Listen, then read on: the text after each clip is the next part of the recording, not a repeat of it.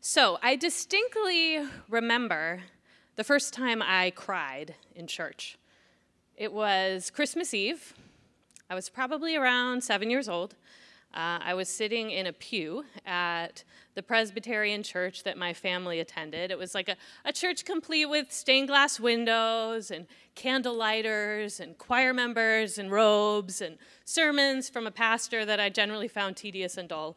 Um, so for us children on Christmas Eve night, church was like the chore you had to get through before the magic happened, right? We put on our special Christmas finery. We tried to sit quietly and not be too disruptive as we like doodled in the bulletins, looking ahead to the family dinner party that was coming and the climactic arrival of Santa Claus. But for some reason, this Christmas Eve, squirming in that pew in my fancy Christmas dress, something caught a hold of me.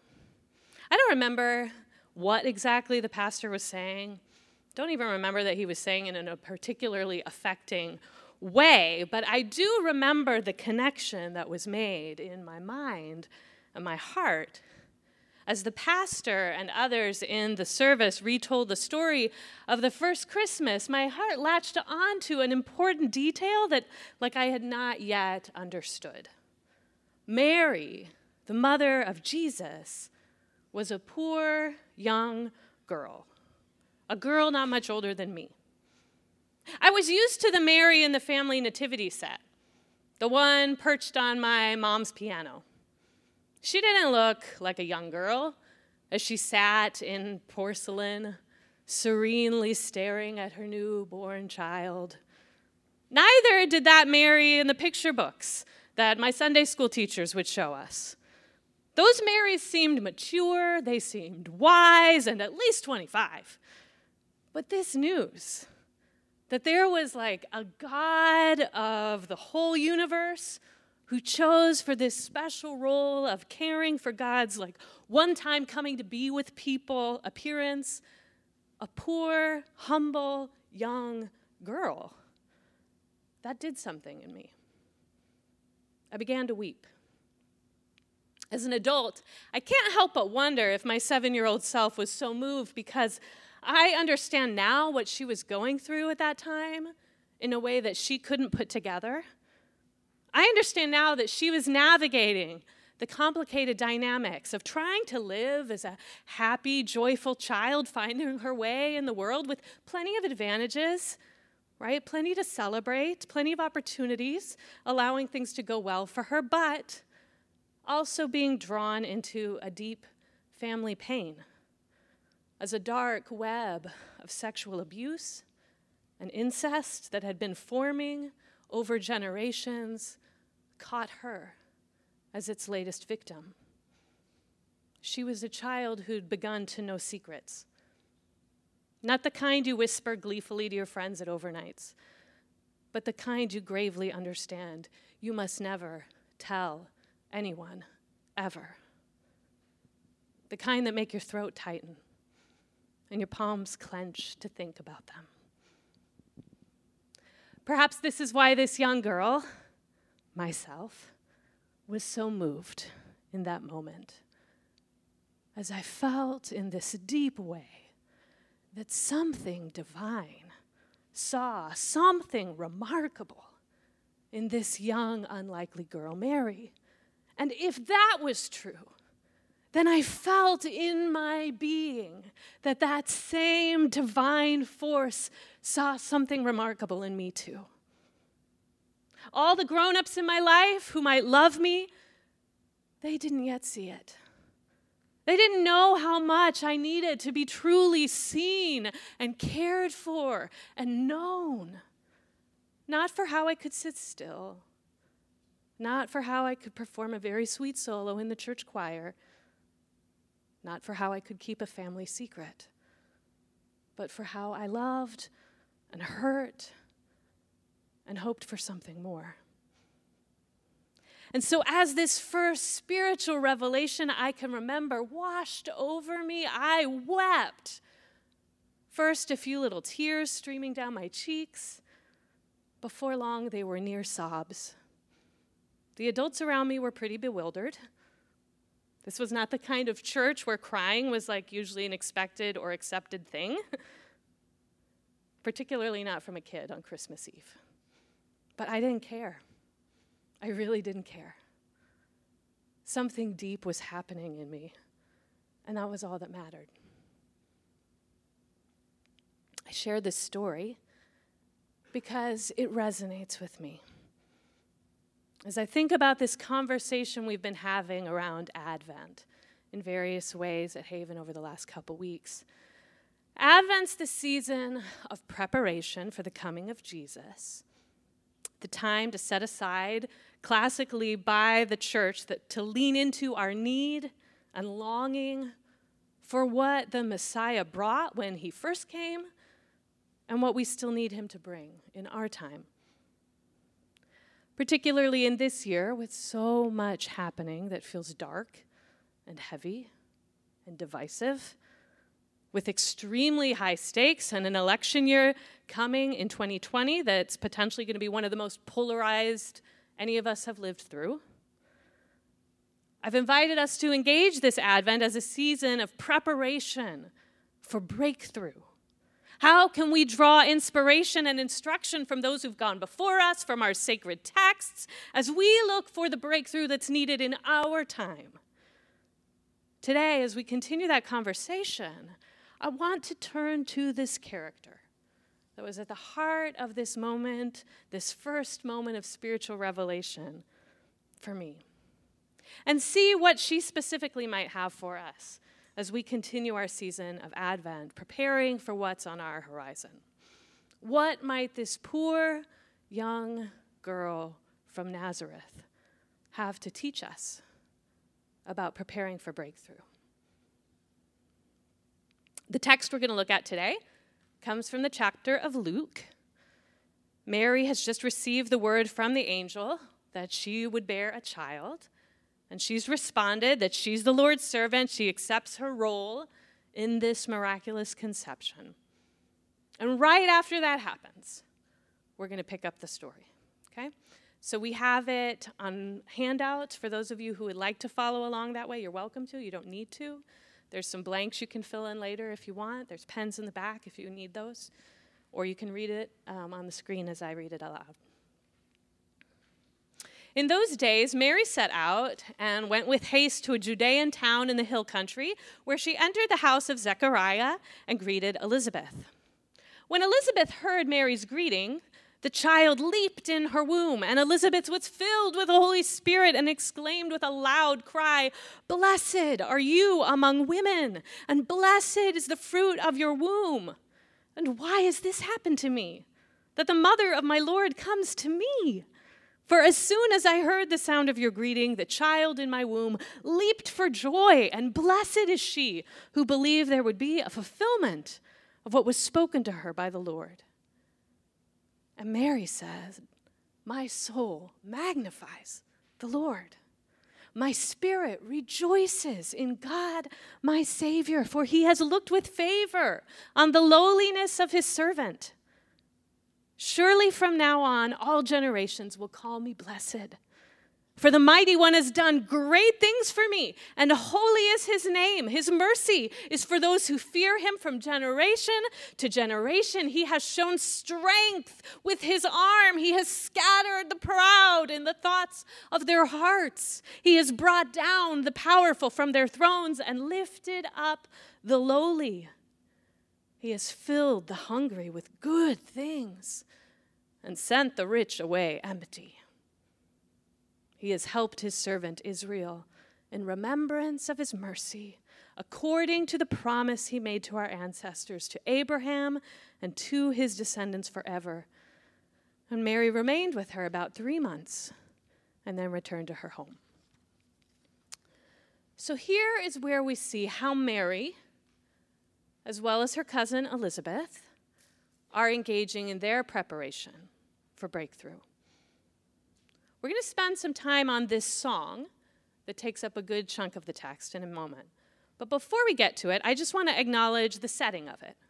Okay, before Mary sings her song, she has to take a journey. What's the importance of that? I'd like to suggest that the answer to that is perhaps maybe our first lesson from Mary on preparing for breakthrough. And that's this, that preparing for breakthrough means finding solidarity.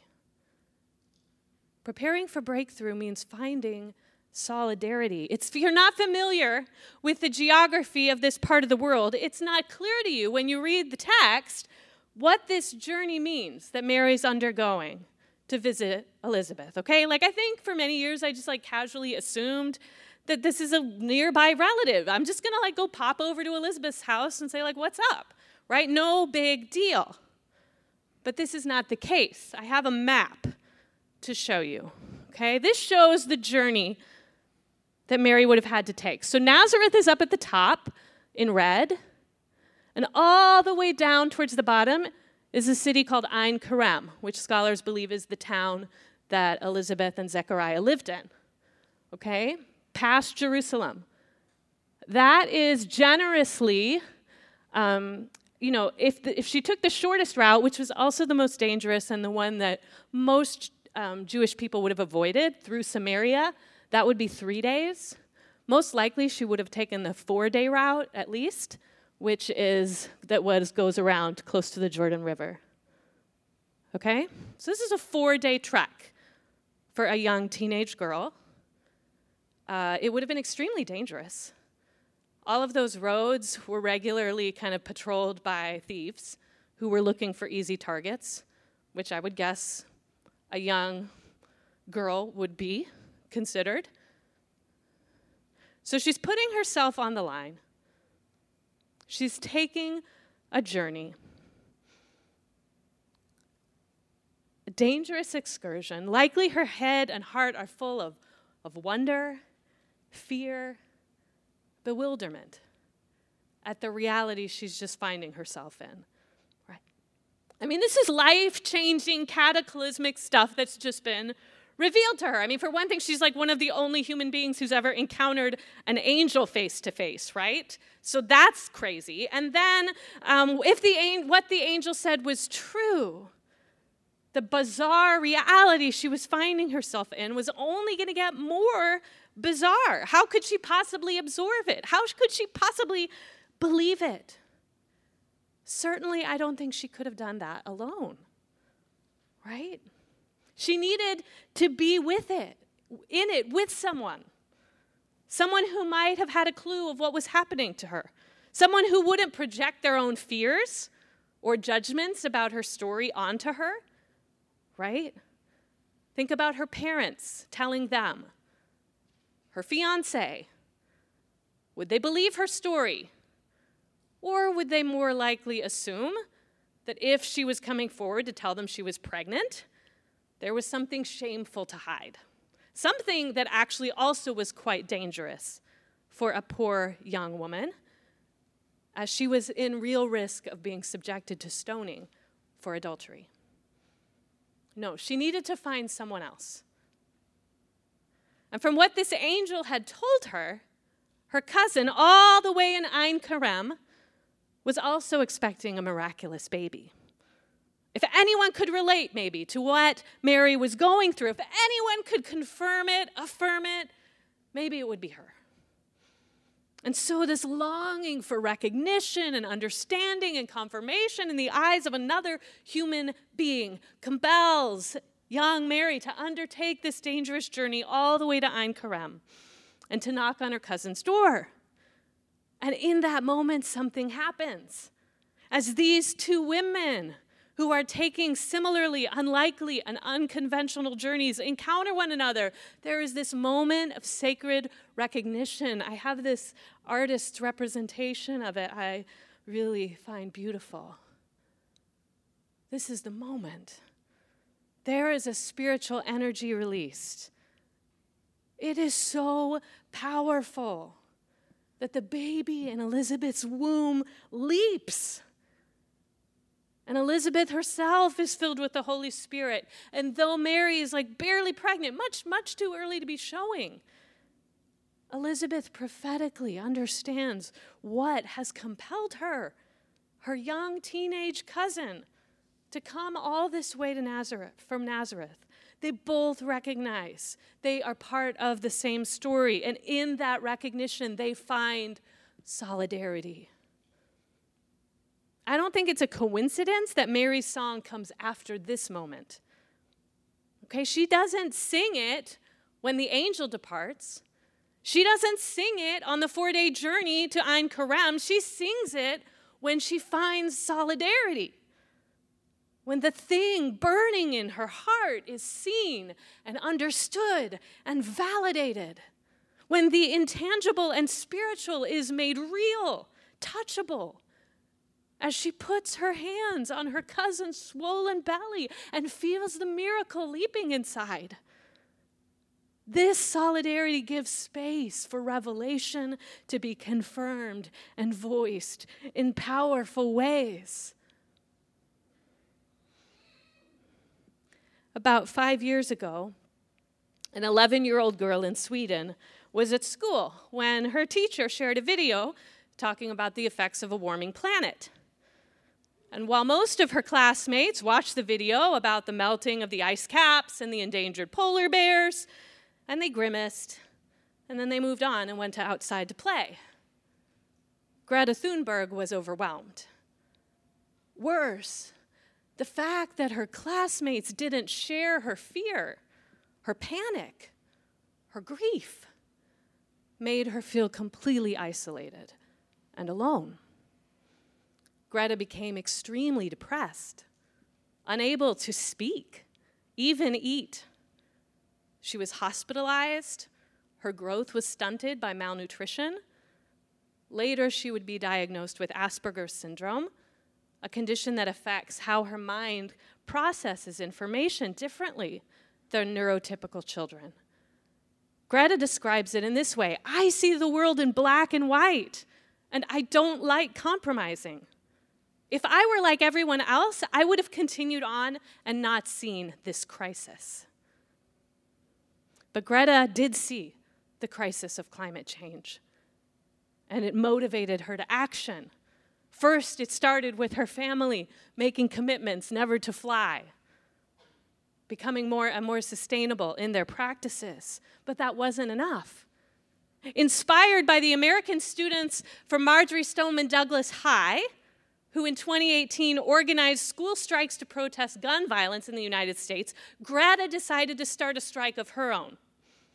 In August twenty eighteen, completely on her own, fifteen-year-old Greta Thunberg told her parents she was going to start striking from school once a week to pressure the Swedish government to meet the demands of the Paris Climate Agreement. Her parents were less than thrilled about her plan to miss school every week. She made a flyer to hand out to people describing what she was doing. It read, "My name is Greta, I'm in ninth grade, and I am school striking for the climate. Since you adults don't give a damn about my future, I won't either." The first Friday of her protest, August twentieth, twenty eighteen, she arrived completely alone in front of the Swedish Parliament with no institutional backing, no structural support, no friends to keep her company. Just a girl in a hoodie with a sign. But Greta wasn't alone for long. Word began to spread. The second week, one stranger joined her. And Greta, who had spent years feeling so isolated, so alone in her concern, felt the power for the first time of solidarity. "This was a big step from one to two," she says. "This is not about me striking. This is now us striking from school." Each week, the group grew, one to two to eight to forty. And by the end of twenty eighteen, only a few months later, this is nuts, the Fridays for Future movement was born, and tens of thousands of students across Europe were participating. A year later, by September twenty nineteen, climate strikes had spread across the globe. We have images from around the world, right, from this year.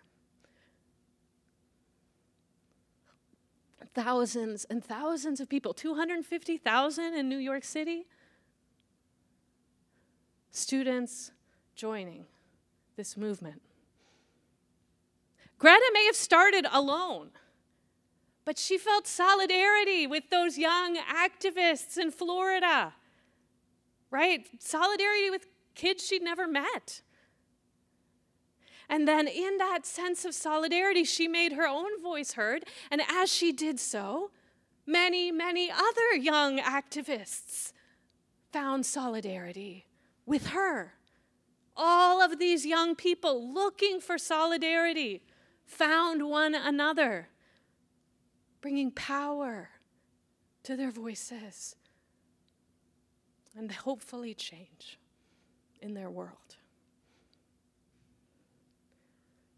There's a power in solidarity. I think it is part of how we prepare for breakthrough, seeking company of others in it. The second lesson Mary, I think, offers us is this, that breakthrough is often identified by those most impacted by injustice. Greta cares because she's going to live longer than a lot of the people making decisions on her behalf right now, right? Breakthrough is often identified by those most impacted by injustice. After Elizabeth speaks her blessing, it's Mary's chance to open her mouth.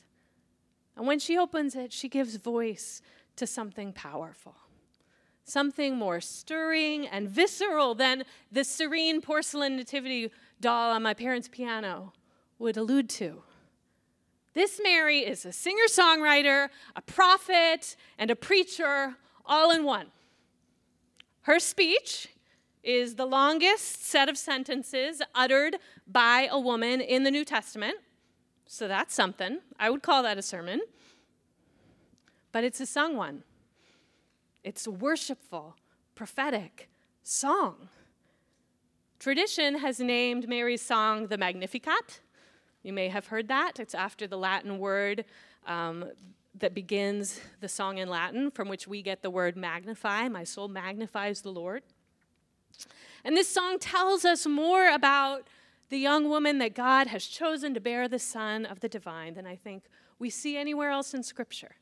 This, I think, is our real character lens on who this person is. So what does it tell us about her? What does her song tell us about her? I notice a couple of things. First, she knows her sacred texts. She knows her sacred text. She knows her scripture. This song of hers isn't simply a spontaneous worship song. It's one that is rooted in the texts of her tradition. Her song particularly has strong echoes of Hannah. We're not going to look at that now, but if you're curious, I have it on the sheet. You can look it up later. From First Samuel. Hannah was a woman who found herself miraculously pregnant after struggling with infertility and pleading with God to grant her a child. And the song of praise that Hannah sang seems to be have provided inspiration to Mary. She clearly is, is echoing it intentionally as she begins her own song. Her words also at, at points echo the psalmists. They echo the prophets. She's bringing all these traditions from throughout her sacred texts all together in one place, in one song. From her theological depth demonstrated, some scholars surmise that maybe it was Mary who taught her son Jesus the Torah, passed on to him her own love of the scripture. I love that idea. The second thing we see is that Mary kinesthetically understands that this breakthrough that is happening means an upheaval to all the human systems of injustice. This breakthrough that is happening means an upheaval to all the human systems of injustice. She gets that if she is the one that has been chosen to bear the Messiah, it means that the work of putting things right is truly coming to pass, that God is performing a great reversal. In Mary's day, income inequality was at an all-time high, and it was even more stark, if you can believe it, than in our time, even here in the Bay Area. In her day, the rich and powerful class was only a very minuscule percentage, two to three percent of the population. The overwhelming, the ninety-seven percent of people were devastatingly poor at a subsistence level existence. And that was in no small part due to the oppressive taxation of those two to three percent. And of course, the greatest symbol in this time of this inequality was only about ten miles away from where Mary stood as she sang her song. On a hill to the southeast was a monument to a political leader who was so arrogant, so self-aggrandizing, so blatantly proud of his extreme wealth and privilege that he took all the money he extracted from those he oppressed to do some building projects. This leader knew how to build. His buildings were the most impressive, the tallest, the hugest. Buildings that were beyond what anyone had seen before. He was so proud of his building projects and the notoriety that they brought him, he decided to even name his biggest project where he was going to live after himself. The tower, I mean, the palace, was called the Herodium. It was the home of Herod. It was soon on, a, it was placed on a hill which you can still see, and the ruins are still there if you go just a few miles from Jerusalem. But this is like what it looked like at that time.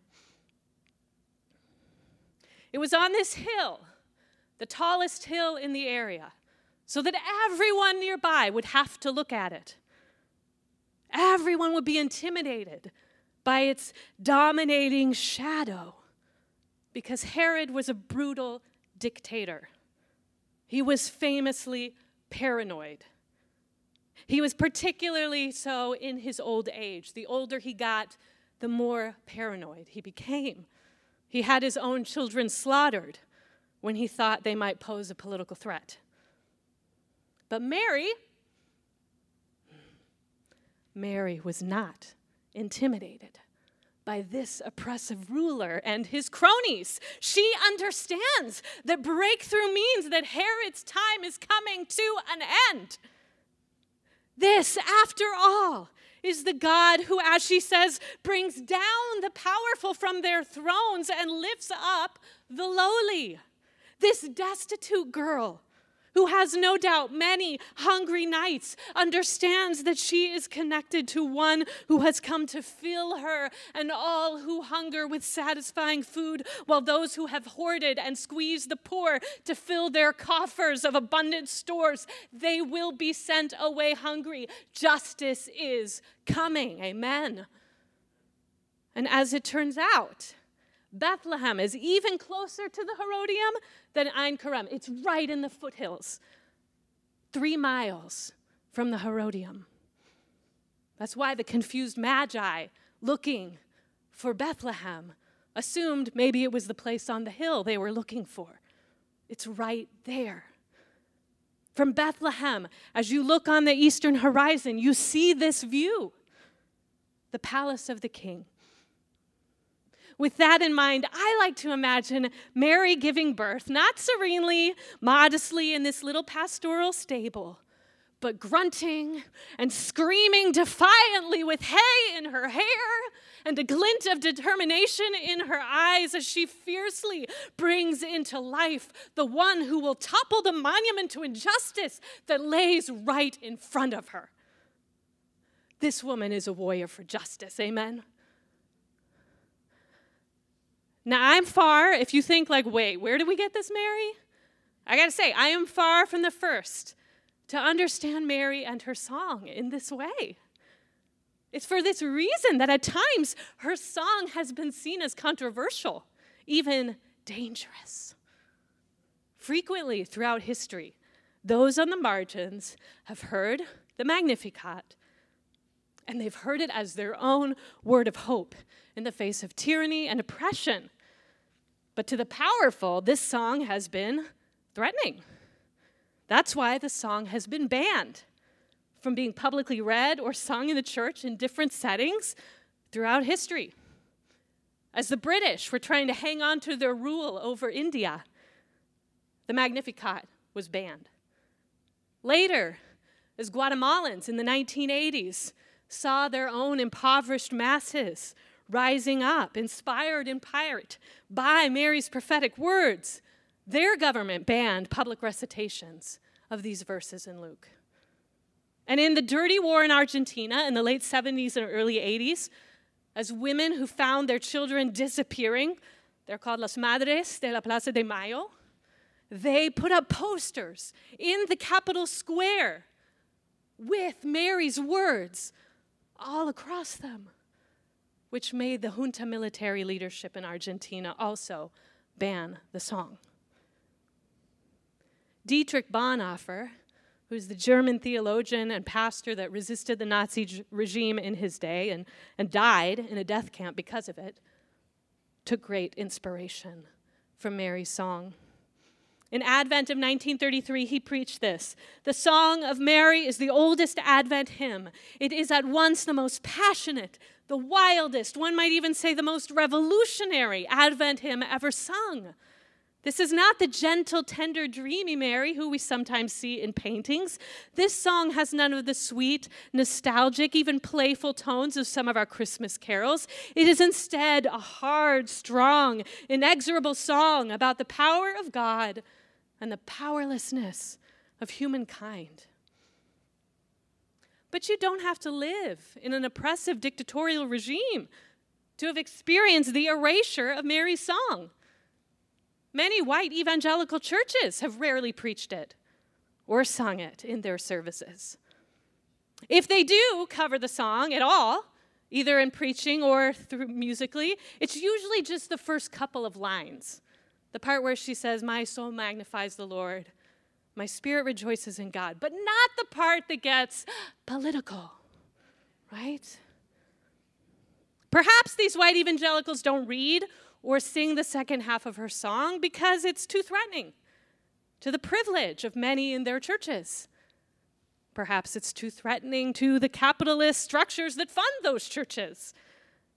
Or perhaps her gritty revolutionary spirit doesn't comport with how they believe young women are to compose themselves in modesty and willi- willingness not to lead but to follow their brothers.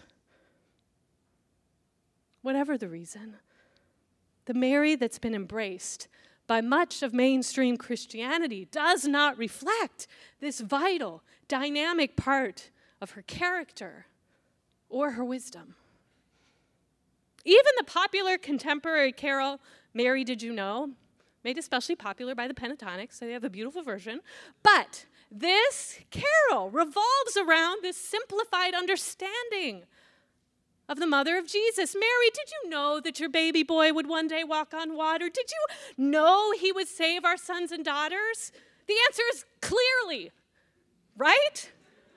Yeah, she got it. But the whole song implies that she was clueless, right? That she certainly couldn't have known. It doesn't give her enough credit. Even though I don't believe that the church I was attending at age seven told the complete story of Mary either, I think this liberating side of her was somehow what my young heart, maybe assisted by what I'd eventually call the Holy Spirit, was captivated by that first time that I cried in church. It is that kind of clarion call to breakthrough that she sings. And I think that's a song we need to hear today. In our own time, as we recognize the toxicity, the darkness, the injustice in our day, as we look to the election year to come and the, the new decade that's dawning with it, I wonder if Mary's song might not be an important reminder for us. If breakthrough that topples unjust systems is to come in our time, if that's going to happen, it likely won't be identified by the ones in power. If breakthrough that topples unjust systems is to come, it's not going to be identified by the people in power. It won't be seen by the rich or the politically connected. It's likely going to come from unlikely sources who can call out with those with more advantage, are unable or unwilling to see. So Mary will likely not be a candidate for president this year. She won't be on the ballot, right? The prophetic voices on the margins that we need to hear from will probably not be the people commanding attention on cable news. But as we get more involved in these campaigns to come, perhaps those of us who are privileged need to be on the lookout for where are they, the prophetic voices in our time, and who on our ballots might be paying attention to. Who that we march for and with, which of our leaders are also looking for and listening to voices from the margins, recognizing that their concerns are all of our concerns and that they just might be the bearers of the breakthrough all of us need. Can we, like Elizabeth, attend to the prophetic among us? Can we find leaders who are committed to the same, who, like Mary's cousin, when encountering the presence of today's clarion call, will honor it, will follow it, even when it appears in an unlikely package, like a poor young virgin or a small Swedish climate striker. This is what I'm going to be praying for and looking to discern as the year plays out. And that brings me finally to the last lesson I see in Mary. And that's this. She rejoices, y'all. And I think that's important. I think she reminds us that joy in the midst of oppression can be a subversive act of resistance. Joy in the midst of oppression can be a subversive act of resistance. Both Mary and Elizabeth here know their lot is not made miraculously easy with their present change of circumstances. There's no child tax credit coming their way, right? There's no paid family leave. They have precarious circumstances. Elizabeth is an elderly woman married to an elderly man. They have good reason to be concerned they're not going to be around long for this young child. Mary is a poor, unwed mother in a patriarchal culture, carrying a baby that threatens the powerful, and indeed, she would find herself not too long later having to flee that, that tyrant on the mountain because her child was threatening to him. And yet, these women living through dark and dangerous times rejoice because evil has not won. It will not steal their joy. Poverty has not won. It will not steal their joy. Herod has not won. He does not get to steal their joy, even when he tweets, right? He does not get to steal their joy. These women have experienced genuine good. They have encountered the something divine in the universe that saw something remarkable in each of them and has moved with them and through them and for them and for so many others. And so even in the midst of darkness, they feel deep, abiding joy, joy that resists. Author and theologian Henry Nouwen says this: joy is the experience of knowing that you are unconditionally loved and that nothing, sickness, failure, emotional distress, oppression, war, or even death can take that love away. This is what Elizabeth and Mary rejoiced in in Ein Karam all those centuries ago. This, I think, is the joy I tasted for the first time as a seven-year-old on Christmas Eve. And this is the joy I believe all of us are invited to experience and live into this year to come and beyond. Amen.